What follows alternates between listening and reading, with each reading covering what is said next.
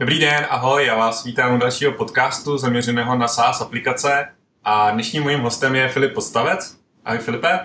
Ahoj. Filip se věnuje v poslední době zejména tvorbě Marketing Mindbook, což je velmi zajímavá aplikace. A za poslední rok si získal obrovskou oblibu a vídám ho všude, možná na sociálních sítích, protože někdo retweetuje, teďka nedávno dělal webinář a, a kde sklidil obrovský ohlasy. A já jsem Filipa pozval právě proto, protože minule jsem v podcastu měl sobě hosta Šimona Pejna z Leadpages, dneska z ConvertPlayeru. A bavili jsme se právě o tom, co to, co to znamená vůbec vyvíjet SaaS aplikace a jaký jsou tam náročné věci, jednoduché věci, jaký jsou tam benefity toho, že vlastně ty zákazníci, zákazníci platí na měsíční bázi a podobně. A já se tomuhle věnuju šest let. V roce pátého září dva tisíce jedenáct jsme spouštěli a Fillbox. Před dvěma a půl rokama jsme spouštěli SupportBox a stále v České republice není, si myslím, dost povědomí o tomto typu a lidi vymýšlejí furt nějaký e-shopy a nějaký různý agentury a nevím co.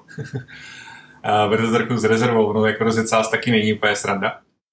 Ale jako o SaaSku tady nejsou blogy, nejsou články, nejsou informace a proto myslím si, že tady ty informace z pozadí můžou být velmi užitečné pro všechny, pro komunitu a pro každého, kdo by chtěl nějakou SaaSku rozjet.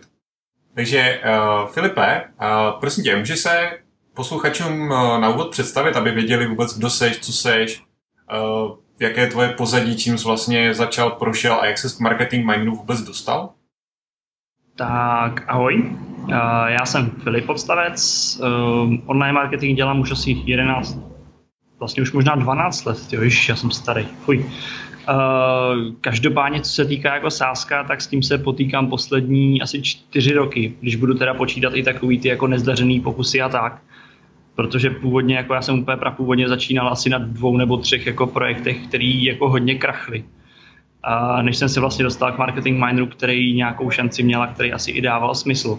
Ale to mě zajímá, já tě přeruším, o těch dvou projektech ani, ani nevím, můžeš, můžeš o tom rozhovořit trošku víc. Ono to je jako zajímavý, jo, protože Uh, ono občas jako, jako zamyslet se nad tím, proč něco failnulo, nebo jako ty slepý uličky uh, jsou jako důležitý, jo, protože uh, třeba, uh, jak jsem zmínil, že Affilbox, tak Affilbox uh, jako se vyvíjí, akorát, že on se vyvíjí tak jako velmi stabilně, takhle jako pomali, pomaličku roste, rok za rokem, třicet procent prostě, jo, není to žádná taková ta raketa, na kterou jsme všichni zvyklí prostě sledovat na těch crunchích, těch crunchích a podobných crunchích jako a serverech jako na webu, jo. A, a proti tomu třeba jako, vlastně tam jsem se taky jako spoustu věcí naučil a SupportBox, tak tam jako taky to není úplně ta hokejka, jo, ale je tam taková, takové pěkné jako zhoupnutí nahoru. A, a vlastně jako je to jenom díky tomu, co jsem se naučil vlastně na tom Affilboxu a všechny ty chyby, které jsem udělal na tom Affilboxu a pět let jsem je jako odstraňoval a tak dále, tak vlastně potom jsem to zúročil v tom SupportBoxu, jo.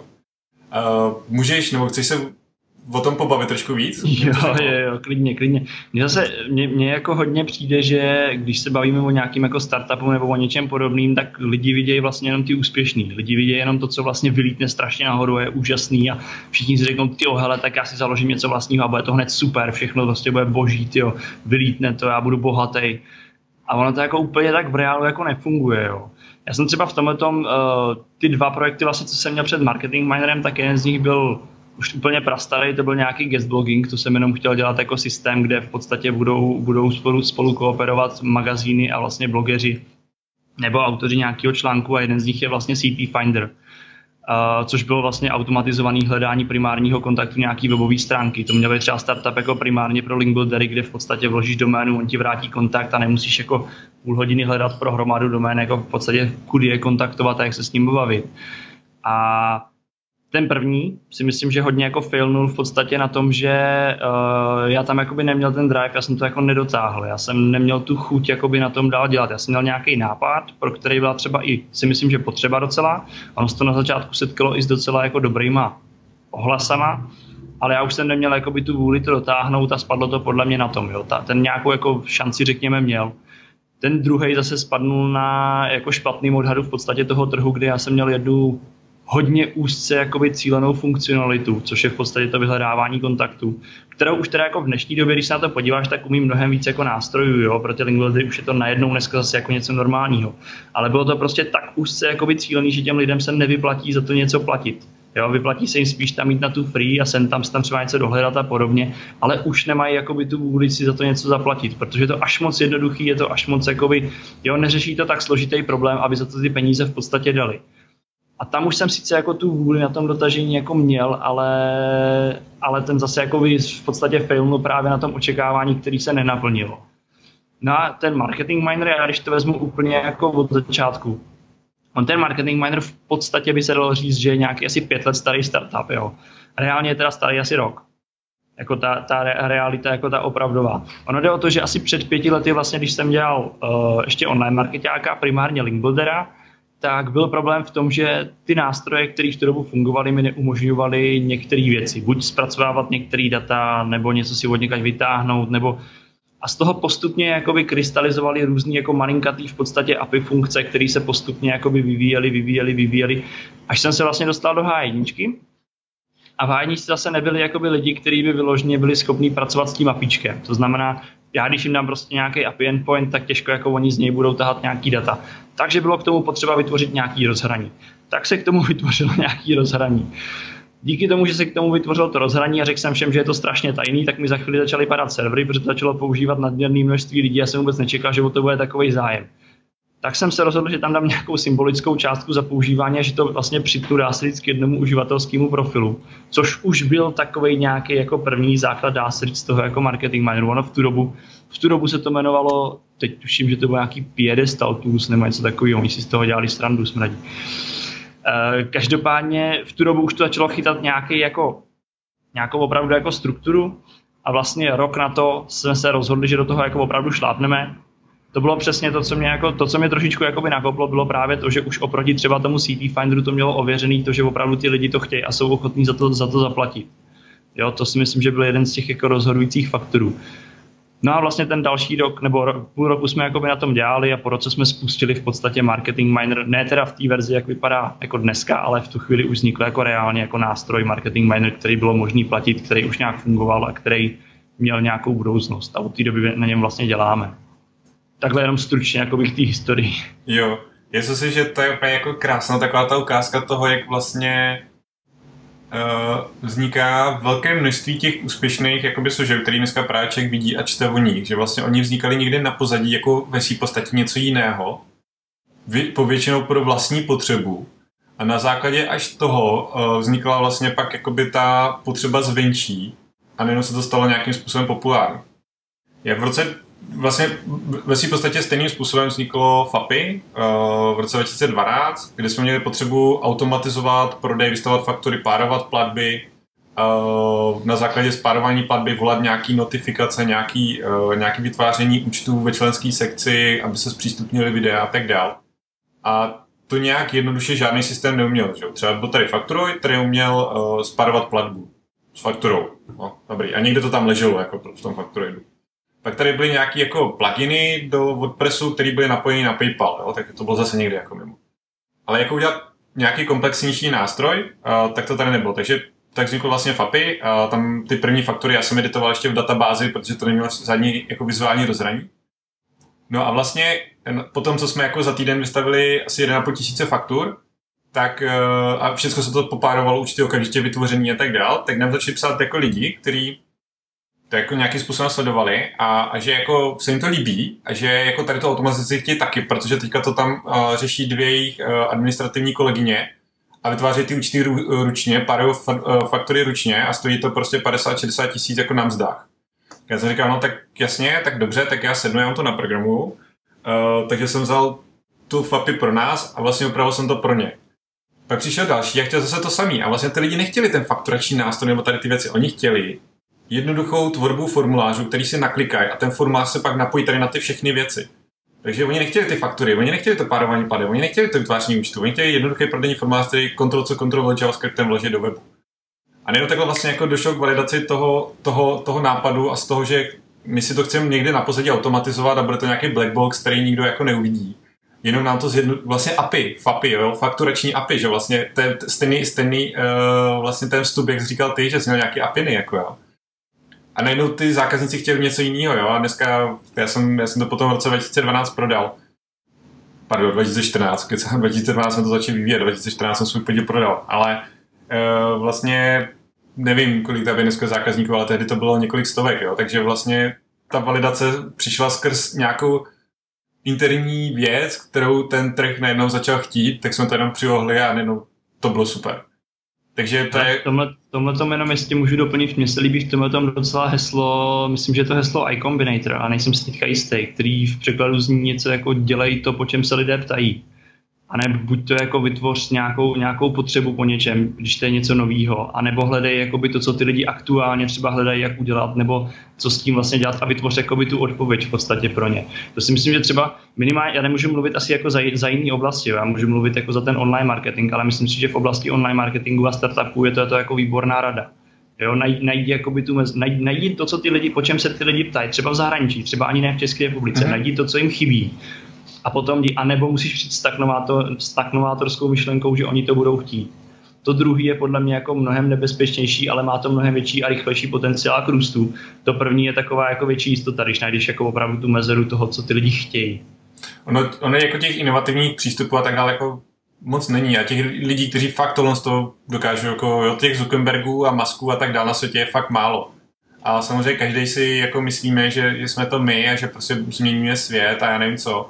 Ale jako ta realita je prostě... A, on, a ještě ke všemu to není vůbec o tom nápadu, je to o tom tisíci každodenních jako rozhodnutí a realizací a, a budování týmu a tak dál, který jako jsou po té cestě. Uh, mě k tomu ještě napadá jedna věc, že vlastně nevím, z jaký je to knížky, není to z mojí hlavy, někde jsem to četl, někde jsem to viděl, nebo z článku, nevím, ale byla taková jako pěkná, pěkná jakoby pyramidka, nebo takový jako prostě nákres a vlastně top, uh, top byl uh, věci, které vydělávají peníze. Po level níž byly věci, které šetří peníze a na spodním levelu bylo zábava. Uh, jo, to souvislo s mobilníma apkama, myslím, nebo jo, myslím si, že to bylo s mobilníma apkama, jako to byl nějaký článek, jak vyvíjet apky na mobily někdy x let dozadu, když to ještě bylo cool. A, uh, a vlastně jako nejvíc jsou lidi ochotní zaplatit za něco, co jim vydělá prachy. Uh, neboli to, proč jsou tak oblíbený všude na konferencích, přednášky o PPCčkách a tak dál, protože prostě tam dám korunu a buď mě koruna padesát vypadne zpátky, nebo mě koruna padesát zpátky nevypadne. Je to jednoduše měřitelný, jednoduše sledovatelný, ale mě, když tam naleju potom hodně peněz, tak hodně peněz plus nějaká návratnost nějakou vypadne zpátky. Takže lidi do toho jdou, strašně rádi to poslouchají a je to první, co prostě jako chtějí dělat. Potom je druhá, ta, ta jako nižší úroveň, kde jsou ty lidi mnohem méně ochotní platit a to je třeba zašetření času a peněz. Jo? Uh, to je vlastně něco, kde se pojíme třeba my jako se SupportBoxem, uh, protože ten SupportBox jako primárně šetří peníze uh, tím, že šetří čas, vlastně zrychluje tu práci, zrychluje efektivitu, prostě nepotřebuješ mít šest sedm lidí na podpoře, stačí ti třeba čtyři nebo pět, uh, protože prostě, když ti přijde mail, tak se nerozešle na šest lidí a ty si mezi sebou nevolá, jako kdo to teda vyřídí, ale prostě jasně vidět, kdo to vyřizuje, protože to ten systém ukáže sám a tak dále. Ale jako primárně to šetří. To, jak se na podpoře dají ty peníze vydělávat, jak se tam dá absolvovat, absolvovat, tak to ty lidi povětšinou učí, máš jako ex post, ale, ale spíš jako primárně ten marketingový message na to šetření. No a pak jako dole je ten, jsou ty Facebooky, různý hry a tak dále, který, kde potřebuje člověk i tu obrovskou základnu těch lidí, kteří jsou ochotní zaplatit centíky a z těch centíků se stanou potom ty miliony. Takže to je to i souvisí s tím uh, vlastně uh, do jaký apky se možná jakoby pouštět, nebo do, do jakého trhu, nebo do čeho. Prostě pokud mě to vydělává prachy, to FAPI, tak tam prostě ty lidi ty ruce rvaly. V tom, v tom SupportBoxu prostě tam je to jako, jo, ok, my chápeme tu value, uh, prostě povětšinou se nám ozovat, když se něco v nich posere. Jo, prostě, já nevím, na nějakého zákazníka důležitýho zapomenou, někomu prostě odpoví dvakrát, úplně nesmyslný, protichůdný odpovědi a tak dál. Tak pak začnou vlastně hledat řešení a, a jakoby náplast na, na, na tady ten problém. No a opět ve spodě ten, ta věc okolo, okolo, okolo, okolo ty zábavy. Takže to je takový ještě jako vlastně ty obory, do kterých se pouštět a, a kde, kde něco jakoby hledat tady, tady ten něký. Tak to je taky taková jako možnost, podle čeho se rozhodovat. Já tu zábavu jenom doplním, ona ta zábava paradoxně je trošičku stavěná, nebo jakoby ten platební model v podstatě je stavěný ne úplně na té zábavě, ale spíš naopak jakoby na tom hněvu nebo na té závisti, kde jako to jsou přesně jako ty freemium, jo. Já, ten má jako super tank, protože se koupila, furt mě zabíjí, už mě fakt štve, tady máte stovku, tyjo, a hrozný cheat a Jo, to jsou paradoxně jakoby ta zábava, ten platební model je opravdu postavený právě na těch jako negativních emocích, které z toho můžou vzniknout a v nich vlastně impulzivně ten člověk nakupuje. Ale to už možná trošku odbočujeme zbytečně. Jo, ne, ale tak jako je to, jako souvisí to s tím, prostě jako dělat nějaký sá, zábavný sásko, teďka ne, jestli nějaký zábavný sásko znám, jako jo, ale to jsou pak asi jako, jako hry nebo něco takový jako trochu gamifikovanýho, jo, ale tak třeba něco myslíme. Uh, já navážu na to, jak, jak jsi právě tu historii, jo? Jak, jak jsi k tomu dostal, že tam prostě byly nějaké ty interní tooly, vlastně ty zpospoval dohromady, uh, dal snad to nějakou, jako, nějakou platbu, tím pádem se to dostalo do té do uh, oblasti to, toho sásu. Uh, takže, takže vlastně jako uh, ty teda uh, správně s tím dělal v há jedna, působil jako konzultant, když to tak vlastně řeknu, takže to byl asi tvůj tehdy hlavní zdroj příjmu, že? Nebylo, nebylo to to sásko? Určitě to nebylo to sásko, v tu dobu to byla buď jakoby ta há jedna, nebo já jsem ještě mimo ní vlastně dělal částečně konzultace a v há jedna jsem mezi tím jako na tři pětiny vedl, uh, vedl oddělení, nebo vedl, kecám, vedl uh, strateg oddělení. Tak, OK, a teďka uh, tam, kam směřuje, je vlastně, uh, protože z nějakého rozhovoru někde, co jsem s tebou četl nebo viděl, nebo, nebo něco, tak Marketing Miner se teďka věnuješ už naplno, že? Předpokládám. Ano, uh, s tím, že jinak. Uh, postupně s tím, jak vlastně Marketing Miner roste, tak já opouštím od uh, klientů, který jsem měl dlouhodobě. Aktuálně už je třeba Marketing Miner nějakou dobu ve stavu, kdy už bych mohl odpustit vlastně od všech klientů. Na druhou stranu já nejsem úplně typ jako člověka, který by řekl, hele dobrý, mě už tady vydělává dost, tak naschle, mějte se jako ahoj, nebo jo, takže aktuálně je to spíš jakoby o tom, že s... vlastně teďka už mám jenom jednoho klienta, teďka už mám konkrétně jenom jakoby Heureku, u který jsem vlastně ještě dočasně a u který ještě nějakou chvíli budu, než vlastně předám veškerou práci, než, víš co, není to úplně, nerad bych tam byl jako v situaci, kdy řeknu, hele dobrý, mi už to vydává dost, mějte se na shledanou, najděte si někoho jiného, což jako v případě, že jsi na živnostách někde, tak jako můžeš teoreticky, ale asi to není jako úplně nejprofesionálnější přístup. Jestli to znamená, To znamená, aktuálně tam jakoby ještě část jakoby těch konzultací je, ale, ale drtivá většina příjmů už je vlastně z toho sáska. Hmm. To, to, to, kam jsem směřoval, je vlastně jako k tomu financování, že? Protože se většina těch startupů a tak dál je financována někde z nějakých investorů nebo friends, family, fools a tak dále. Takže, takže vlastně ty jsi šel tou cestou, že uh, nechal za to platit, potom jako přidal další minery, nechal za to ty lidi asi platit více a tak dále, dostala ti ta uživatelská báze a vlastně nahrazoval ty příjmy z těch konzultací a, a, a zaměstnání, když to tak nazvu, byť to není zaměstnání, ale to je jedno, prostě spoluprací vlastně příjmy z Marketing Mineru. Takže vlastně to bylo financováno tady těma tvoj, tvoj, tvojí hodinovou činností. Jo, říkáš to správně až na jednu věc, tam na začátku vlastně, nebo jinak na začátku. Potom, co jsme vlastně odstartovali ten ostrý Marketing Miner, tak jelikož jsme do toho chtěli jít naplno, tak já jsem zaměstnal vlastně jednoho člověka na vývoj a v podstatě ze začátku jsem do toho musel nadspat nějakou investici, konkrétně ze začátku. Myslím si, že kdybych počítal jakoby celou tu fázi, než jsme jako spustili ten, ten základ jakoby toho Marketing Mineru, tak jsem tam musel nainvestovat něco kolem čtvrt, možná něco blíž k půl milionu, jakoby, který jsem v podstatě bral z toho, co jsem měl našetřeno. To už bylo v té fázi, kdy jsem tomu jakoby věřil. To znamená, nebylo to úplně tak, že by to jako jelo vyloženě jenom jakoby z, z toho, že bych jako cpal část vlastně investic z konzultací do toho sáska. Ale na začátku tam opravdu jako musela být investice a teď už to je zase jako v úrovni, kde už to na sebe vydělá. Skvělý, skvělý. OK. Uh, vlastně to na sebe vydělá, říkáš, že máš programátora, máš tam ještě nějaký další lidi v týmu?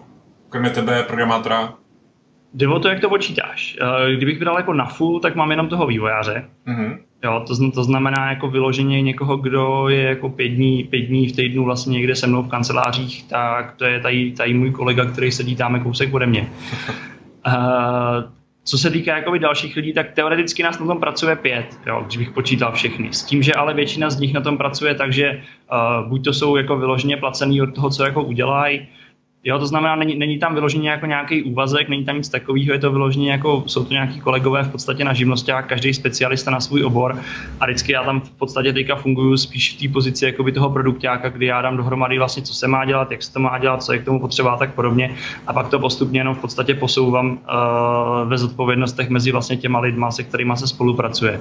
Konkrétně, když teďka vezmu ten tým, tak je to vývojář, je to frontendák, kóder, je to grafik, je to supportačka a teoreticky bys tam dal započítat asi i právnička, takže teoreticky jako šest, ale, ale právnička jako je jednou za půl roku vlastně na chviličku, jenomže vyřešíme prostě, jestli jako je to legální, co je případně potřeba dodělat do obchodních podmínek a podobně, takže to není jako vyloženě, by se dalo říct, asi člen týmu. To znamená v pěti lidech aktuálně. Mm-hmm. Je, to, už je, to už je pěkný a uh, uvažoval jsi vůbec jako o vstupu nějakého investora, protože jako teďka už si to na sebe viděla, je tam prostě ten jako product market fit, prostě vidíš, že tam je o to ten zájem. Uh, nevím, jestli uvažuješ o tom, že byste s tím šli do zahraničí, což asi jako dalším jazykovým mutacím asi ten zájem tam je a myslím si, že je to ideální jako produkt na to. Uh, tak uh, to samozřejmě sebou obnáší spoustu, spoustu investic, další lidi, prostě překlady, mraky dalšího testování, validací trhu, náklady na PPCčka, na marketing, na letenky, všechno možný, jako prostě mám takhle dlouhý seznam v Evernoteu, jako prostě co, co, co by asi tak obnášelo jako expandovat do jedné země, do zahraničí a uh, vždycky, vždycky tak jako otevřu, když mám jako takovou jako slabou chvilku, že by se jsem jako nad tím přemýšlel a pak to zase zavřu, protože jsem z toho, protože panenky připíšu tam nějaké další dvě věci, co mě napadly a zase to nechám jako čtvrt roku uložit. Uh, a jako rozhodně vím, že to prostě to expanzi do zahraničí mi nemá jako nejbližší době bez nějakého investora nebo něco jako nejsem schopný zvládnout. Uh, přemýšlel jsi tady tím směrem? Jo, ty jsi narazil na dvě docela zajímavé otázky. Jedna je jako ten investor. Tam uh, ze začátku ano. Ze začátku určitě jako v době minimálně, kdy jsem do toho neinvestoval ty peníze a kdy nebylo ani vůbec jako jistý, jestli se vrátí, tak jsem byl jako hodně na vážkách. Od doby vlastně, co ten nástroj začal vydělávat sám na sebe a dokázal uživit vlastně mě i toho vývojáře a už to, co jde vlastně navrch, se dá, jakoby dá se říct, investovat do nějakých jako více prací nebo do nějakého marketingu a podobně, tak už nad tím jako tolik nepřemýšlím. Co je zajímavé, tak v době, kdy to ještě jako nebylo tolik jistý a kdy jako jsem tu investici zvažoval, tak uh, OK, beru, jako jedna stránka je to, že jsme se jako nikomu pořádně neozvali, jo. My jsme nějak jako aktivně tu investici nescháněli. Ale v době, kdy se to vlastně překlopilo už do nějakého jako fungujícího startupu, tak najednou od té doby jsme měli jako několik nabídek na investici za určitý jako ty. To je taková, jo, no, no to, to je, to, ono, to je, je paradox pochopitelný, no. No. To je to samé to samé jako v bance, že jo, když, když jsi nová firma, prostě ještě nevyděláváš a tak dále, tak ti banka nepůjčí právě na ten rozjezd. A ve chvíli právě, když už máš toho kapitálu hodně a, a, a tu banku vlastně na nic nepotřebuješ, tak furt ti bankéři za tebou chodí a jakože by ti strašně rádi půjčili, že jo? No tak jako v tom, v té oblasti jako investit s tím, tím způsobem, s tím, že aktuálně nezvažujeme určitě investora z hlediska jako financí, protože ty finance si myslím, že na tom reálně aktuálně už jsou docela jako dobře u toho, toho startupu. Ale jestli bychom jako něco zvažovali, tak nějakého jako podílníka ve smyslu někoho, kdo má třeba jako hodně kontaktů v zahraničí a kdo by nám, kdo má třeba i zkušenosti jako s tím zahraničím a kdo by nám to v podstatě povedl, omlouvám se, kdo by nám jako pomohl v podstatě s tou expanzí do těch zahraničních trhů. To si myslím, že je jako myslitelný, ale ta finanční stránka už aktuálně jako až tolik důležitá není. Mhm. Neříkám, že to jako vydělává nějaký jako super racky, aby se mohli prostě lítat do New Yorku a podobně, ale vzhledem k tomu, že a to tím možná narážím na trošičku jako druhou otázku, vzhledem k tomu, že jako aktuálně náš cíl je začít se postupně jako dívat do centrální Evropy a zjistit jakoby nejdřív jako po, jinak. Uh, hodně jako startupů má takovej ten styl, teď chceme do Polska, nebo teď chceme do Rakouska, nebo ale když se nad tím zamyslíš, tak jako v podstatě jediný problém jako k přechodu do těla těch trhů je jazyková bariéra. A ještě když si vezmeš většinu těch jako centrálně evropských jako států, tak tam ta penetrace lidí, kteří umějí anglicky v oboru marketingu, jo, teďka neberu jako pen, tu penetraci jako, jako celkovýho státu, ale v tom oboru marketingu, je jako poměrně velká. To znamená, oni jako s tou angličtinou jsou, jsou relativně v pohodě. To je vlastně jeden z důvodů, proč my od začátku ten Marketing Miner, ačkoliv jsme nemuseli, tak děláme jak v angličtině, tak v češtině. Teďka ještě překládáme vlastně do slovenštiny. A ten náš cíl v rámci té expanze je vlastně, teďka, teďka střádáme nějaký, nějaký jako investice z toho, co nám vlastně chodí měsíčně, přes léto ještě něco našetříme a pak se vlastně bude dělat nějaká jako kampaň zaměřená v podstatě na celou centrální Evropu. Poměrně, poměrně jako rozsáhlá, kde si ověříme, jakoby, jak se třeba ten nástroj chytá v jednotlivých státech. A třeba pak, když uvidíme, hele, v Polsku se to chytlo, v Polsku je jako pár, přišlo pár lidí, je vidět, že o to mají zájem, někdo tam o tom i napsal, tak třeba uděláme jakoby překlad do polštiny, že jo, a můžeme, to, a můžeme jít naproti v podstatě tomu trhu, ale chceme nejdřív udělat nějaký oťukání. Protože ty možná můžeš mít jako nějaký údaje o tom, o tom trhu, ty možná víš, jako, kdo tam je jako konkurent a podobně, ale nemůžeš vědět, jestli na něm uspěješ, jo. To je podle mě něco, co opravdu podobně, podobně to dělají třeba i PPCčka, že, že prvně pustí vlastně tu kampaň úplně, úplně jako naplno, nechají to úplně volně, zjistí v podstatě, kde jsou jakoby ty silné místa a po nich v podstatě jdou. Tak hmm. něco hodně podobného chceme v podstatě udělat my, chceme vlastně vystřelit tu, tu, tu střední Evropu, zjistit, jak nám fungují jednotlivé státy ve střední Evropě a pak jít vlastně naproti těm státům tím, že uděláme třeba ten překlad, tím, že zařídíme support do toho daného státu, že tam budeme sponzorovat nějaké konference nebo v podstatě cokoliv, co tomu jakoby půjde naproti. A tady ještě poslední věc, teda, kterou já vím, že už hrozně kecám, tyjo. Povídej, ale jenom, to je ale, strašně zajímavý tohle z toho. Ale jenom poslední věc, kterou to, kterou uh, my jsme řešili od začátku. Já jsem to četl v pár knížkách a dává mi to jako strašný smysl. Když už děláš jako startup, který není vyloženě cílený na anglicky mluvící lidi, to znamená není pro, já nevím, Británii nebo Ameriku nebo něco podobného, a už ho děláš ve svým jazyce, tak se pokus ho rovnou od začátku dělat i v té angličtině. I když na začátku trošku jako nemusíš jako se na to nějak extra soustředit, i když to znamená na začátku nějaký jako, že jo, investice v podstatě navíc, tak ta obrovská výhoda je to, že ten startup už od začátku počítá s tím, že bude mít jinak ještě. Sorry, já jsem zapomněl jednu důležitou podmínku, že jednou do budoucna počítá, že budeš expandovat, ale to počítám, že jako většina těch sásek jako bude dělat. Český trh je strašně to... malý, jako to v podstatě jako nejde dlouhodobě přežít, protože jo, člověk jo, jo, jo. začne narážet na stropy.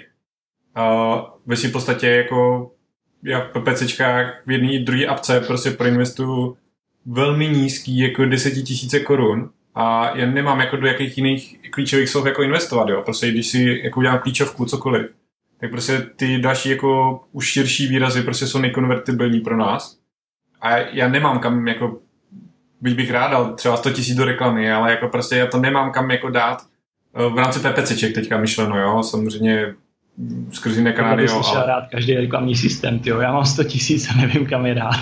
No. no jo, tak mě tam přivedou ty relevantní zákazníky a, a já, já to rád do toho reklamního systému dám, že jo.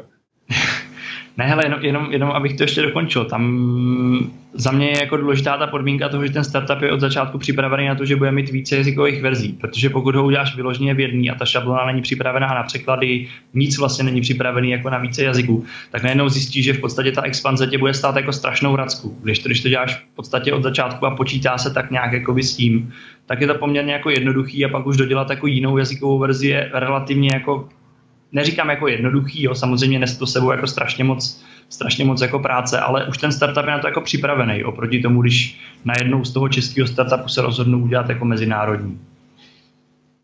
Jo, to byla ta pointa jenom k těm překladům. Jo. Jasně. No, jako ta expanze do zahraničí je strašně zajímavé téma. Já si myslím, že si, jako Ty jsi jako řekl tady nějakou vizi, já jsem řekl, že moje to, že to odkládám aktuálně, jakože určitě a odkládám to na příští rok, takže já si myslím, že možná bude zajímavé potom dělat podcast třeba jako příští rok uh, právě o tom, jak jsme jako jeden i druhý šli, šli právě jako do toho zahraničí. Jo. A... Jak podstavcovi skončil startup po té, co expandoval. Jo, jo, hele, nebyl bys první ani poslední a to stejný se může stát mně, jo, takže úplně v pohodě. Tak co, se vrátíme zpátky do Česka a budeme žít krásný, spokojený život a, a, a apky pojedou dál, ne? No a to je vlastně jako, uh, že takhle nějak se jako uvažoval o tom, jakým směrem jít dál a co, co je, podle čeho vlastně určitě tu svoji vizi a směr, jako co je to, co ti, co ti říká, jako hele, přidáme tady ten miner, Uh, chci, aby apka byla taková, chci otestovat prostě zahraničí, chci to otestovat tak a tak, prostě za léto našetříme, jo, to jsou prostě věci, které jako mě zní, že máš plán na tři, šest, dvanáct měsíců jakoby dopředu, uh, protože jako jinak bys asi tak nešetřil, naopak jako ten, ta tendence by byla spendovat co nejvíc, aby jako se to co nejvíc třeba vyvíjelo nebo něco takového. Takže co je to, co ti, co ti jako vede a jak, jak potom to vlastně přetavuješ zpátky do toho týmu a, a jako říkáš, že těm ostatním lidem vlastně kam jdete, proč tam jdete a e, co se bude dělat a tak dál. Jo, je, je, jenom poznámka jako k tomu vývoji, e, nikdy nepohodnocovat vývoj. To znamená, my teďka aktuálně třeba šetříme nějakou investici do reklamy tím, že šetříme na, na jako reklamách v České republice, protože už vidíme, že tu jako takový extra potenciál není, ale není to tak, jako, že bychom zkrouhli o něco prostě vývoj. To by, jako, e, to by byl docela průšvih, si myslím. Technologický dluh člověka dožene velmi rychle a pak jo, se nedá zaplatit. No. Je to tak, hele, jako, no jo, jo, jo, v tom stoprocentní souhlas. Uh, co se týká jakoby ty inspirace nebo toho, jakým směrem, jak se vlastně určuje ten směr, kterým půjdeme, my máme jako dva hlavní zdroje. Jeden z nich jsou zahraniční konkurenti, ideálně jako samozřejmě čím větší, tím lepší. Není to úplně jako pravidlo, ale většinou ty větší díky tomu, kolik mají na to investic, díky tomu, jak dlouho můžou řešit prostě jednu malou, jednu malou feature. Pro ně to je jako něco malinko jiného a dá se od nich v mnohem jako inspirovat. A ta druhá, a myslím si, že mnohem důležitější, tak jsou vlastně naši uživatelé. My máme poměrně jako rozsáhlou, nevím, se dá říct, sadu testů. Počet, počet máme, máme prostě nějaký jako testery v České republice, který si myslím, že dost z nich ten svůj obor jako velmi dobře zná. A třeba ty, když jsi jako u zahraničního nástroje, tak tě moc jako nenapadne jim tam napsat, hele, jako mě by se tadyhle hodilo to, protože většinou se ani nedostaneš ke kontaktu na ten startup a podobně. A mně přijde, že my hodně jako těžíme z toho, že uh, nejsme jako ten anonymní startup, ale já to dost jako prezentuju pod sebou a jsem hrozně rád za to, když mi někdo prostě píše feedback. Ideálně, když je samozřejmě konstruktivní, jsem tam samozřejmě dojde takový, to je to na hovno, ale to člověku jako moc nepomůže. Ale i takový jsou. Ale každopádně jako my se snažíme co nejvíce jako vycházet z toho, co ty lidi nám vlastně píšou, že by jako chtěli, že jim tam chybí, že jim tam nesedí, že jako nějakým způsobem by potřebovali.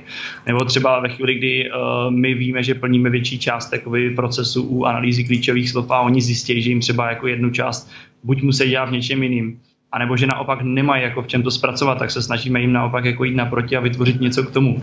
To znamená, jedna část jsou jakoby ty zahraniční nástroje a jedna část určitě jsou jako ty naši, ať už testři, nebo vlastně ty uživatelé, kteří nám dávají feedback o tom, co jim tam třeba nesedí. Co je v tomhletom jakoby, nebo já přemýšlím, jak to jako říct. Ale než to vymyslíš, tak já tady jako doplním to, co jsi říkal, jo? Že vlastně Česko je jako dost specifický obor uh, v tom, že uh, jako Češi rádi používají české nástroje od českých tvůrců. Časem jako za těch šest let, co jsem v, ta, v tady té oblasti, tak se to jako trošku mění a ty zahraniční už nejsou takový dneska problém. To samý zahraniční, nakupovat v zahraničních e-shopech pro Čechy už taky přestává být problém. Ale uh, stále jako drtivá většina lidí, prostě drtivá většina firem radši nakupuje českého tvůrce, protože dostane českou fakturu. To je strašně jako zajímavá věc, jako, no. Protože se asi tady bojíme finanč, finančních úřadů a, a našich účetních. Když se něco stane nebo něco, tak je tam vždycky ta možnost zavolat nějakému člověku, který je a mluví tvým jazykem. Takže zase ty šéfové si říkají, OK, tak když Anička na podpoře, třeba to je u nás, něco nebude vědět, tak může zavolat na, na podporu SupportBoxu a ti česky poradí. Ale Anička neumí anglicky nebo německy, takže ona zavolá do Intercomu, Helpscoutu, Grooveu, Zendesku, Freshdesku a tak dál prostě, protože se tam nedomluví. Takže ten šéf jako toto vnímá jako velkou, velkou, velký bonus. A je strašně zajímavý, já jsem se na jedné konferenci bavil s lidmi, kteří dělají sázka v Japonsku, Itálii, Španělsku a vlastně podobný stav jako tady je pouze v Japonsku. Jo? Italové a Španělé nemají problém používat uh, aplikace, které jsou v angličtině, jsou z nějakého jiného státu, je to jedno. Ale Japonci a Češi striktně nebo jako v drtivý, drtivý, drtivý většině preferují aplikace, které jsou české. Hmm. Makes sense. Jo, uh, jo, já to jenom dokončím, jo. Já jsem si už vzpomněl, co jsem chtěl říct. Jo, jo. Ne, tam jde jenom o to, že ta inspirace jde jenom do určitý míry, jo. Říká se krať jako umělec samozřejmě, ale, ale u nás je malinko problém v tom, že my máme malinko jiný jakoby přístup. Jinak, máme malinko jiný koncept, dá se říct, v tom nástroji, než mají jako téměř jakýkoliv jiný zahraniční nástroje, což je zároveň jako trošičku výhoda, protože přicházíme jako trošičku s něčím jiným. Ale zároveň jako obrovská nevýhoda třeba při té inspiraci a podobně, protože nemůžeme převzít prostě všechno, nemůžeme jako s tím pracovat tak jako oni. Tam jde o to, že my jsme jako dodavatel v podstatě dat těm jako profesionálům. Většina těch nástrojů, které fungují v zahraničí, tak jsou právě o tom, že jako klikneš a dostaneš nějaký výstup jako ideálně už jako i přímo s tím, co máš jako s tím dělat a podobně. A my jsme zase spíš jako více jako do té do tý, hele, my ti dodáme data, se kterýma můžeš pracovat. Kdybych to měl vzít do nějaké jako analogie, tak my jsme jako v My jsme jako v kuchyni ten, kdo ti jako dodává potraviny a podobně, aby z toho ten kuchař jako specialista uvařil úplně skvělé jídlo, když to jako většina těch zahraničních startupů je právě o tom, že jako ti už dodají nějakou, nějakou tu polivku nebo nějakou tu večeři a ty v podstatě jenom odneseš a odservíruješ, jo. A to je jako velký rozdíl, který je sice výhodou jako trošičku, ale je zase obrovskou jako nevýhodou v tom, že ty lidi si jako musí s tím nástrojem trošku naučit a že nejde se úplně inspirovat od těch zahraničních nástrojů ve všech. Mm-hmm. Když zmínil to Kraď jako umělec, což je i název knížky, tak podle čeho se vůbec děláváš? Co je, co je takovou tvojí inspirací, kdy, kdy čerpáš? Protože několikrát zmínil, že jsi někde četl a tak dále. Jako. Můžu říct tak jako typický jako zdroj právě, že obře, tak jak jsem říkal, v Česku se, v Česku se o sásku moc jako nedozvíš a přece i to sásku má nějaké specifika, nějaké čísla, metriky, data, uh, platby, účtování, já nevím co všechno a potom se tady jako v Česku nedozvíš. Tak kde čerpáš tady ty informace? Hele, buď je čerpám na zahraničních blozích některých, ale primárně si myslím, že je to z toho, že od doby vlastně, co mám to sásku, tak jsem začal hodně číst. Uh, teď třeba s posledních, co jsem, teď jsem četl od uh, Erika Riese do Lean Startup, nebo je výborný od třicet sedm Signals, jestli znáš. Uh, to jsou vlastně, ty mají výborné knížky. Teď, teď jsem vlastně poslední četl od nich taky Rework, ale od nich jako všechno v podstatě, co mají, tak je zdarma, je to volně dostupný jako online a jsou to výborné knížky, takže určitě doporučuji. Jasně. Takže to, to, to, jsou, to jsou taky uh, Lean Startupy, tohle jsou spíš taky jako obecnější, jo? Lean Startup, že jo, em vé péčko a tak dál, což už jsi jako daleko, daleko za samozřejmě, jo, ale, uh, ale ten Rework, jen tak mimochodem teďka vlastně uh, třicet sedm Signals uh, připravujou, nebo my už se dneska přejmenovali se na Basecamp, že jo, tak uh, připravujou novou knížku a, a ta se má právě věnovat uh, kultuře uvnitř firmy a, a jako něčemu, co se třeba i u nás trošku nazývá svobodná firma, ale uh, tomu, že ta firma vlastně dlouhodobě může fungovat bez takových těch startupových šíleností, investicí, investičních kol, honění se za klientama, prostě salesama, obrovskýma, já nevím čím, ale právě jako budování té dlouhodobé stabilní firmy, kde budou zákazníci spokojení a zaměstnanci také. Tak chystají takovouhle knížku, tak mimochodem. Takže na, na to se třeba strašně těším já, protože to je přesně jakoby ten mindset, který mám já s těma uh, i mojima projektama, i mojí firmou, vlastně, že chci, aby jsme jako doručovali na všechny strany prostě kvalitní věci a zázemí, služby, produkty a, a vlastně ty zákazníci i ty zaměstnanci byli happy. Nevíš náhodou, kdy vyjde? To nevím, ale, ale, ale zkusím to zjistit. A, a já jsem si, že o prázdninách, ale nejsem si tím úplně stej, ale někde tam u nich na blogu to bude. Tohle to bych doplnil někde pak pod video, až skončíme jenom. To si myslím, že je zajímavá informace pro všechny, kteří to budou určitě poslouchat. OK, dobrý point, ale píšu si... Mně možná jenom ještě napadlo, když už ses o tom bavil, jeden dotaz na tebe. Řešíš nějak, já nevím teda, kolik vás je konkrétně v těch tvých jako sáskách, ale řešíš nějakým způsobem podílnictví s lidma, kteří v tom sásku třeba pracují jako naplno? Uh, uh, řeším. Uh, respektive už to mám vyřešený, mám to i jako domluvený. Uh, a je to tak, že vlastně aktuálně uh, mám všechny ty projekty na jednu firmu, ale budu SupportBox vyčleňovat do separátní firmy a v souvislosti s tím vlastně budou pořešeny ty podíly. Takže, takže jo, mám to, mám to, mám to pořešený. Uh, ve svým podstatě to beru takovým tím standardním způsobem uh, toho startup uh, dělení zaměstnaneckého půlu, a kde jsem jako dal deset procent, že půjde prostě na zaměstnance a to bylo rozdělený. Nebo už je to jo, rozdělený. Jo, tak. tak to máme hodně podobně. Jo, jo. Dobrý, mě, mě jenom zajímalo, jestli něco takového podobného jako řešíš do budoucna, nebo jestli už něco takového máš vyřešeného. Hele, určitě, protože uh, vlastně ty lidi, se kterými spolupracuju, ať už part-time, nebo prostě nějak jako dlouhodobě, tak uh, třeba konkrétně programátora Fillboxu, tak s ním spolupracuju někdy od roku dva tisíce deset nebo něco. A vlastně, no, jo, no, takže, takže sedm let, jo, a A vlastně to je jako brutálně dlouhá doba a jako nevím, jaká je životnost zaměstnance v tady těch moderních startupových firmách, jako jo, ale jako prostě nejsme typický startup, jako ale uh, prostě vážím si té práce, který odvedli, kterou Honza odvedl a, a kterou jako dělají všichni ostatní a přinášejí všichni ostatní a prostě bez nich by to nebylo, jako dneska nejde v jednom člověku udělat prostě větší firmu a sásku už vůbec ne, jako.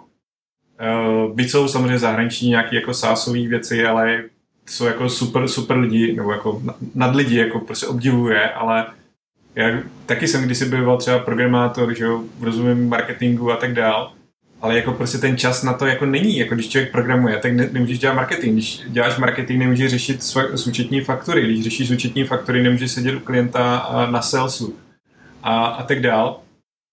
A to prostě jako nejde, takže jako ta firma musí, musí jít skrz ty uh, další jako lidi, se kterými musí spolupracovat a uh, prostě čím ta firma je větší, tak tím těch lidí je vícero a, a všichni jsou tam důležitý, takže mě prostě ten zaměstnanecký půl přijde jako strašně, strašně důležitá věc.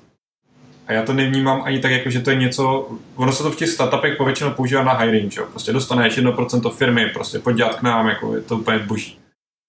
Což jako u nás prostě jedno procento firmy je, já nevím, pár desítek, stovek tisíc možná, jako, tak to není ještě tak jako úplně něco, co to počítám, že jo, asi, asi jo, něco takový, jako nějaký sto tisíce řekněme. Takže to není asi něco, na co bych jako někoho nalákal, ale uh, beru to jako prostě nějakou odměnu, odměnu těm lidem, jo. Takže potom, když se prostě bude dělit zisk a tak dále, tak samozřejmě všem půjde nějaká část a podobně a, a jsou to taky jako nádherný bonusy, který vlastně jsou odměnou všech za to, co všichni dělají a bez každého dílčího kousku by to, by to nemohlo, nemohlo tak jako fungovat. V tomhle hele naprostý souhlas. Mně se to jenom hodilo jako téma, který víš co, když už se zbavil o té firemní kultuře, tak mi to přijde hodně blízko a přijde mi to jak jo, jo, jo, dobrý, dobrý. Omlouvám se, omlouvám se, už nebudu. Ne, to je jako dobrý dotaz, jo. Vlastně ta firemní kultura je strašně jako zajímavá věc, protože uh, my máme tu firmu vlastně remote, jo. Všichni fungujeme tam, kde kdo je a, a vlastně komunikujeme přes Slack. A když to někomu říkám, tak jako nechápe, jak jako ta firma může fungovat, jo. A já si myslím, že ta firma funguje vlastně naprosto jako skvěle. A je to jenom o tom founderovi, jo. Já jsem jako v minulosti nebyl schopný pracovat v kanceláři, mě to vždycky rušilo a štvalo, protože prostě to způsob mojí práce a těch x činností jako úplně není kompatibilní v tom, že tam sedí jeden programátor se sluchátkama a dělá takhle. A vedle, vedle sedí holčina, co je permanentně na telefonu a, a když se nevykecává s klientem, tak se vykecává s kamarádkou a podobně. No. Takže to prostě jako v tomhle prostředí já nejsem schopný fungovat. A, a tímto způsobem jsem vlastně si našel jako i lidi, se kterými spolupracuju a který jako to mají velmi podobně a vlastně tomu jejich lifestylu vyhovuje právě ten remote přístup. A A pak jako není, není problém prostě třeba nasazovat změny na sadu jako ve dvě v noci, jo, ale jako v běžné firmě, a, a, a je to jako prostě tak, že ne, že já řeknu, že ve dvě v noci se něco bude nasazovat, nebo že se budou přesovat servery, ale že prostě dva kolegové se dohodnou, že tak to uděláme ve dvě v noci, tak jo, jo, a já, já se prostě v šest ráno zbudím uh, se synem a nejenom tam mám jenom ve Slacku hlášku, servery úspěšně přesunutý, všecko ukáže, žádný výpadek, prostě všecko je v pohodě. Jo, okay. V lepším případě.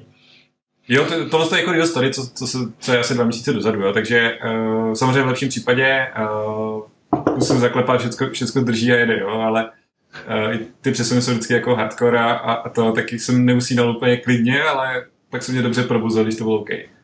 Jo, takže nemusí člověk dávat befelem ty věci, ale zase jako prostě pak ráno se můžou přispát, nemám, nemám s tím problém, tu podporu vezmu třeba já na starost a, a tak, jo, takže to vlastně tak jako nějaký přístup k té kultuře jako v rámci, v rámci té firmy, no. Že to není úplně takový ten hardcore jako vykazování hodin a tak, což ostatně zase třeba taky jako zajímavý téma, jo. A uh, jak tomu jako přistupuju třeba tak, jako pište si hodiny, mě to jako ve svým podstatě jedno a pak mě pišete fakturu a, a jako mě zajímá to, co se událo a když se vás zeptám, jako proč něco trvalo nějak dlouho, tak chci slyšet jako relevantní na to odpověď. A uh, Pokud jako, se to vysvětlí, proč jako nasazení featurey, co jsem si myslel, že bude trvat dvě, dvě hodiny, zabere dvacet minut, uh, zabere dvacet hodin. A je to jako reálný, protože se k tomu dělali ještě testy, při testech se objevilo to návaznost na něco a bla, bla, bla, bla, bla, tak já jsem s tím úplně jako OK. A to je jako třeba můj přístup jako k tomu počítání hodin a tak dále, to jako primárně nekontroluji. Hele, s hodinama to máme podobně, ale třeba mám jako část lidí, se kterými vlastně spolupracuju, tak už je na to jako zvyklá a naopak jim to třeba jako pomáhá, víš, jako si opravdu to glovat, aby jako věděli, aby prac... pomáhá jim to, řekněme, jako v produktivitě. Takže u některých jako přiznám se, že jako do toho tohlu, co mě pak třeba na konci měsíce jako ani tolik jako nekoukám, ale Uh, úplně stejně jako ty, no, kdyby tam prostě byla nějaká jako jo, větší... Já nevím, jestli tam jako dobře zaznělo, oni si to píšou, ty hodiny si píšou, jenom já je nekontroluju ty hodiny, jako abych procházel ten reportik a vyškrtal, no tohle to není, tohle to se tak nebude fakturovat, tohle to ne, a tak dál, takže to samozřejmě ty hodiny jsou zapsaný. Jo, jo, tak to máme úplně stejně v tom případě, jo, já jsem chtěl, jo, jo, jo, s tím, že ještě zajímavý jako je určitě ten koncept toho remote workingu, na který, kterýho se malinko dotknu. Uh, já jsem určitě pro něj. Rád bych to jako někdy do budoucna vyzkoušel, ale díky tomu, že my vlastně bydlíme kousek od sebe a našli jsme dobrý jako styčný bod, tak aktuálně jako působíme v podstatě v jedněch kancelářích. Ale je to v podstatě o tom, že kdyby bylo potřeba, kdo nechce, tak prostě nepřijede, dělá z domova. Není to jako nic jako vyloženě vázaného, ale ano, máme teďka jako jeden bod, kde se jako scházíme a aspoň párkrát týdně, jako aby jsme se viděli, aby jsme si prostě řekli, co se událo, aby jsme, jo, aby jsme byli maličko víc jako v kontaktu. A třeba vůbec bych neměl problém s tím, kdyby někdo z toho týmu vlastně chtěl teďka vyrazit prostě na měsíc na Bali nebo něco takového, kdyby v podstatě řekl, že tam jako bude dělat, nebo kdyby řekl, že jako vzdáleně jako bude s náma spolupracovat. To si myslím, jo. Že úplně OK. Já jsem, já jsem přesně takhle měl dva, dva měsíce programátora v Tajsku. No a vlastně byl tam jenom časový posun, takže jsme se vždycky jako střetli jenom, když my jsme šli spát, tak on stával. Říkám to dobře? Ne, on šel spát a my on, jsme on stávali. Čel, jo, jo. A on šel spát a my jsme stávali. Jo, a, a jako to, je, to je ta výhoda toho, když vlastně ty firmní procesy a ten jako vnitřní běh firmy je tady na to nastaven, tak to prostě najednou není šok, že vlastně důležitá součást firmy jako programátor, který najednou není schopný fungovat synchronně, ale funguje de facto asynchronně. Tak to jako není vůbec problém. A zákazníci to nepoznají vůbec a my jenom jako víme, že prostě budeme jenom na začátku a na konci našeho pracovního dne prostě s ním v kontaktu. Jako jediná oblast, kde by to byl asi problém, by byl určitě support. No, jo, protože tam rozhodně. Tam jako, ale, ale jinak si myslím, že jako zbytek oblasti je úplně OK. Hele, ještě, ještě to, je, to je jako třeba taky paradox, jo. Vlastně já, když jsem rozhodl dva tisíce jedenáct uh, Fillbox, jo, pátého září dva tisíce jedenáct jsem to spustil. Na, v prosinci jsem si koupil letenky a na, na, na začátku února jsem odletěl do Austrálie. A, a tou dobou jsme měli asi sedm zákazníků a, a, a, to, a teďka ty zákazníci psali prostě na podporu, že jo, tak, nebo volali, tak já jsem prostě, až jsem se zbudil, nebo, nebo pak, až jsem se vrátil z pláže nebo něco, tak jsem prostě volal zpátky a tam na tom bylo zase boží to, že já jsem vlastně vyřídil ty jejich jako požadavky mezi tím, co oni spali. Takže oni se vrátili ráno, jako, ráno do práce a prostě mě tam ty věci vyřešení. Jo. Nebylo to sice real time, nebylo to úplně prostě takový to jako na první zavolání, ale ani jednou jedinkrát jsem neslyšel žádný, jakoby, uh, že něco není OK. A z těch sedmi, tři jsou stále jako zákazníky, nebo aktivně to používají tu aplikaci dodnes. A ono tehdy to ještě nebylo sásko, ještě tehdy to bylo placení one time only na lifetime, takže jako dneska jsem samozřejmě těchto tří zákazníků jako brutálně v mínusu, co se týče nějakých serverových nákladů, já nevím čeho, všeho. Ale, ale samozřejmě zase jako bez těch prvních zákazníků člověk ne, nezíská ten první feedback, nedokáže podle toho vyvíjet tu aplikaci a tak dále, takže to je jako irrelevantní. Jo. Ale i, i tohle z toho může takhle jako fungovat, protože tam byl programátor a já, a já jsem dělal vlastně support, produce, všechno prostě. Takže i tak se dá ten support jako dělat, ale nedokážu si to moc představit jako u uh, třeba toho support boxu, kde já nevím, přijde, přijde e-mail a z polštiny, jo, to jsme řešili z polštiny, nějak, z Polska jim přišel nějaký e-mail a vlastně e, správně se nenapr- ne, nespracovala příloha. Jo, a, a byl tam prostě nějaký problém s kódováním a vlastně do hodinky jsme to měli vyřešené. Jo, a, a pro ně to byl nějaký důležitý ceník, nebo už nevím přesně, co to bylo. Takže tohle z toho, jako tam, tam u takhle kritických jakoby, věcí si to dokážu představit, ale u jako méně kritických věcí, jestli miner spravíš prostě za tři hodiny nebo za tři minuty, je asi si myslím docela jedno. Jo, v tom asi souhlas. Aha. Uh, my se bavilo o tom, že to jako rostlo postupně a tak dál. Uh, jsem zmínil nějaký webinář, který byl jako moc pěkný, co jste dělali teďka asi tři týdny dozadu. Uh, jaký další marketingové aktivity využíváš? Co prostě si myslíš, že, že tady na ty sáska v Česku může fungovat?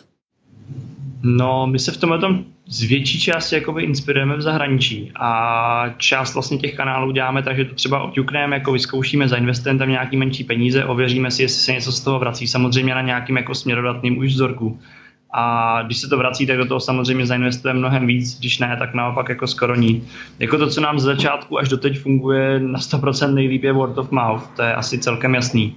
My v podstatě jako devadesát, nebo dobře, možná přeháním, ale třeba osmdesát procent jako těch lidí, kteří v podstatě ten Marketing Miner objeví, ho objeví právě kvůli tomu, že jim ho buď to někdo doporučil, nebo že ho někdo viděli. Druhá věc, která nám aktuálně třeba docela jako dost funguje, tak je právě spolupráce s těma profesionálama, s tím, že oni třeba něco můžou publikovat na svých blozích. To si myslím, že funguje úplně skvěle. To je právě o tom, že ty toho člověka třeba oslovíš, dáš mu, nemusíš mu dávat ani peníze, jo, dáš mu vyloženě, já nevím, jeden měsíc prostě toho nástroje zdarma, ať se ho vyzkouší a napíše třeba, co si o tom myslí a podobně, nebo napíše nějaký návod pro ty uživatele. A to je třeba to, co nám jako fungu, funguje naprosto skvěle. Teď třeba aktuálně už díky tomu, že jsem neměl čas jakoby na toto řešení, tak jsme, si, tak jsme právě ve spolupráci ještě s Linkbuilderem. Konkrétně se Zdenou Dvořákem, který nám teďka pomáhá s oslovováním jakoby dětek specialistů. A třetí věc, která nám jako v podstatě jediná funguje. Máme jako tedy v podstatě tři kanály, jo. Zbytek nám z větší části jako zatím nefunguje. Jo. Tak tou třetí věcí je ještě Facebook. Jo, nebo celkově by se dalo říct asi sociální sítě s tím, že jako ty investice, kdybych bral jako to, do čeho investujeme, tak je v podstatě jenom Facebook, kde je to buď to jako pár dolarů do nějakých těch příspěvků, když víme, že jsou zajímavější nebo že nám můžou nějak pomoct. A nebo i částečně jako do samotné reklamy, kde v podstatě můžeme. Facebook má třeba tu výhodu, že vyložně můžeš cílit na e-shopaře a podobně, takže vyložně zacílíš prostě na to, že uh, ty lidi tam získají nějaký data o tom jejich feedu nebo o tom, jak ho optimalizovat a podobně. A to jsou třeba věci, které ty lidi jako zajímají, vidět, že ty lidi z toho jako konvertujou. To jsou v podstatě jako tři kanály, do kterých jako my nějakým způsobem investujeme. Ta investice si myslím, že zatím do toho marketingu je naprosto minimální. Co se týká třeba České republiky, která je zatím náš jako teďka jediný takový větší trh, tak ta investice třeba do marketingu je měsíčně kolem třeba pěti, deseti tisíc. Jo. Je to fakt, jsou to fakt jako v podstatě drobný, jo, co zatím děláme.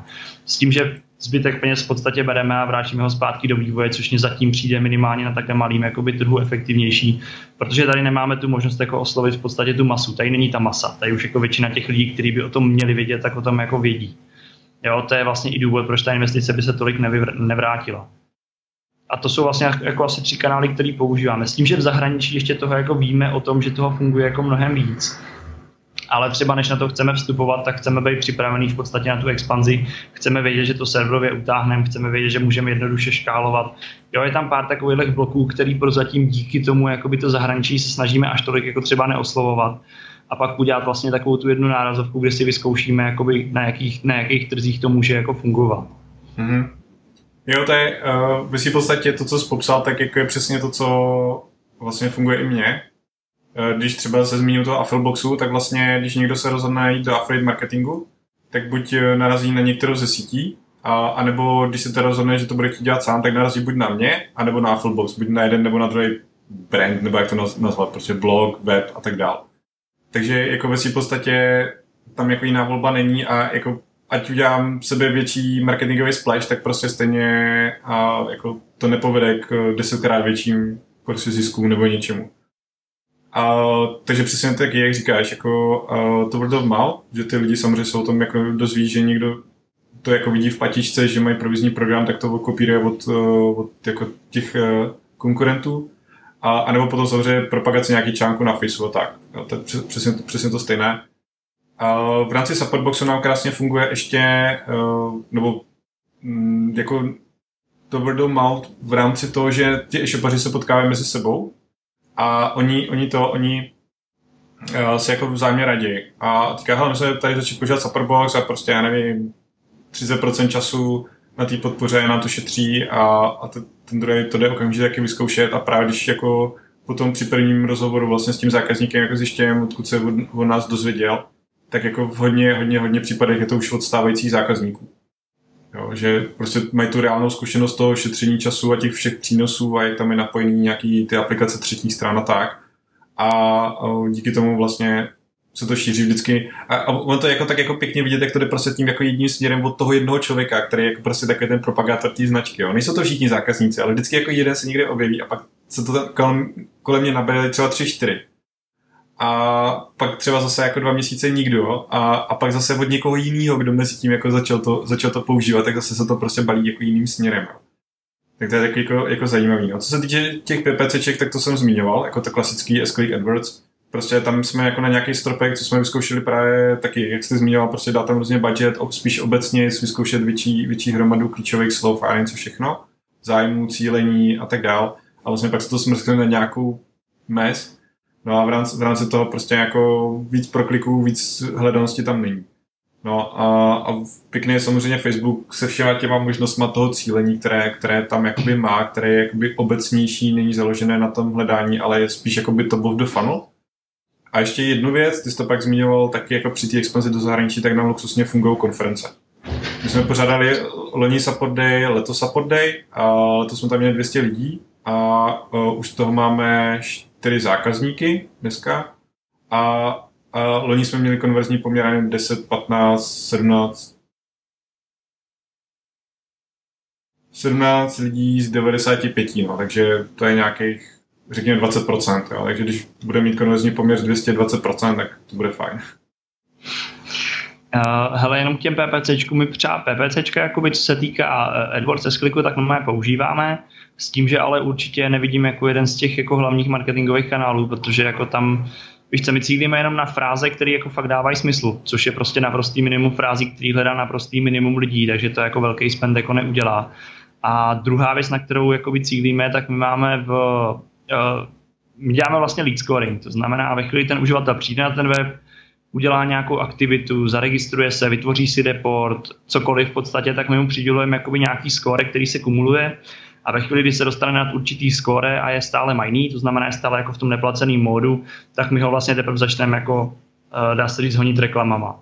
Jo, to je, to je jakoby ještě jedna část, která nám jako docela dobře funguje, ale jinak co se týká jako těch placených kanálů, nebo co se týká jako těch PPCček, tak tam díky právě velikosti jako toho trhu tam moc jako větší potenciál nevidím. No. To znamená, ty spendy tam jsou opravdu jako minimální, jsou to, já nevím, abych nekecal, ale je to třeba tisícovka dvě jako měsíčně, jo, maximálně. To je mm. jo, poměrně jako, není to určitě žádný jako silný kanál. Ale třeba když se jako soustředíme vyloženě jako na ty, ty lidi, kteří vidíme, že jsou jako aktivní a podobně a nabídneme slevu a podobně, tak zjišťujeme, že je to poměrně jako efektivní kanál na to, co tam jako utratíme. Okay. A ještě jedna věc, jenom, jenom, jenom to mě napadlo, to je docela důležitý. Uh, co se týká jakoby těch marketingových kanálů, ono je potřeba taky zvažovat, jaká je u těch kanálů custom lifetime value. Protože třeba u toho word of mouth se většinou bavíme o specialistech, kteří to ke své práci potřebují, třeba v případě jako Marketing Mineru. A víme, že to budou lidi, kteří to budou používat jako fakt dlouhodobě, a my, my je u sebe interně jako v systému máme jako veterány. To znamená člověka, který jako si zaplatil už více jak třikrát, dá se říct, obnovil ten tarif, což znamená, že už jako dlouhodobě používá ten miner. Oproti tomu třeba, když používáš ty klasický jakoby kanály, tak ten člověk je z toho třeba jako nadšenej, ale nedělá jako tu práci, nebo ho jenom zajímá, co ten nástroj chce dostat a podobně. A to jsou takový ty first buyers, to jsou takový ty, kteří to opravdu jako koupí, ale hned za měsíc se zmizej, že jo. Takže yes. Jako máš úplně jiný vlastně ten, ten dopad vlastně toho, toho kanálu, než jako se občas zdá, jo. Tak na to je to jenom určitě jako nezapomínat, protože my v tomhle tom zjišťujeme, že jako rozdíl mezi třeba jako Facebook marketingem a mezi tím jako S-Click AdWords je jako úplně obrovský. Třeba ten Facebook díky tomu, že používáme na akvizici, tak tam jako sice máme dost prodejů, ale velmi rychle nám ty lidi odcházejí, kdežto jakoby jiný kanály tam mají opravdu jako ty lidi, ty většinou generují jakoby ty veterány. Jo, to je hodně důležitý sledovat ty čísla, no. Čísla a data a, a jako zjistit, kde je vlastně jako ten tipping point prostě těch lidí, jako kdy se to v nich jako přepne v to, že prostě v tom začnou získat tu obrovskou value toho nástroje a, a vlastně ty to si vydefinovat a přesně, přesně pak jako hledat podobný a cílit na něho, což přesně krásně děláte. Ale zmiňoval jsi uh, nějaké jako věci, zmiňoval jsi marketingové aktivity, zmiňoval jsi uh, potenciální expanzi do zahraničí. Uh, co se musím zeptat, jako, nebo co jsem se ptal Šimona, to je, uh, jestli máš hledáčku nějakou další apku, nebo jestli čistě teďka na x let dopředu prostě bude full focus na, na Marketing Miner a nic jiného kolik existovat nebude. Uh, nevím, jestli na x let. Uh, mám v hlavě ještě jeden jakoby vedlejší projekt, který je hodně postavený právě na tom, že už v Marketing Mineru máme zkušenosti s některýma jakoby datama, který dokážeme získávat ve velkým objemu. Ale určitě to není teďka jako priorita v následujících minimálně, si myslím třeba půl roce nebo něco takového, ale třeba až jako se maličko sklidní ta situace, až ten startup třeba maličko vyroste, až zkoušíme jako to zahraničí, což si myslím, že ještě třeba tak rok potrvá a vznikne tam nějaký jako prostor na to třeba odstartovat jako novou tu, novou, novou, nový sásko, tak mám v hlavě jakoby ještě jiný projekt, který bych teďka nerad asi prozrazoval a na kterým chci jako začít dělat pak. Ale říkám, minimálně teďka jako rok dopředu, naopak teďka rok dopředu to bude spíš o tom vyklidit si jakoby tu, tu konzultační činnost jako úplně do nuly a vyloženě se teďka začít jako soustředit uh, na ten Marketing Miner sto procent. Super, super. OK. Uh, já si myslím, že to je takový jako pěkný, pěkný závěr, takový ten výhled do budoucna. Je ještě něco, co si myslím, že, že jsme se toho nedotkli a že by bylo dobré zmínit, nebo něco, co bys chtěl ještě posluchačům předat? Já myslím, že jsme probrali skoro všechno. OK. Tak já bych to tady ukončil. Myslím si, že se blížíme krásně jedné hodince, uh, že to je takový jako ideální čas. Takže Filipe, já ti strašně moc děkuju za to, že jsi přijal moje pozvání a za to, že jsi takhle otevřeně, otevřeně hovořil o všech těch věcech a, a odkryl všechny možné, možné zajímavosti okolo. A třeba někdy za ten rok se tady jako sejdeme a popovídáme si právě o té expanzi do zahraničí a o tom, kam jsme se za ten rok jako posunuli a co je novýho. Tyjo, tak se těším za rok. OK, měj se, ahoj. Čau.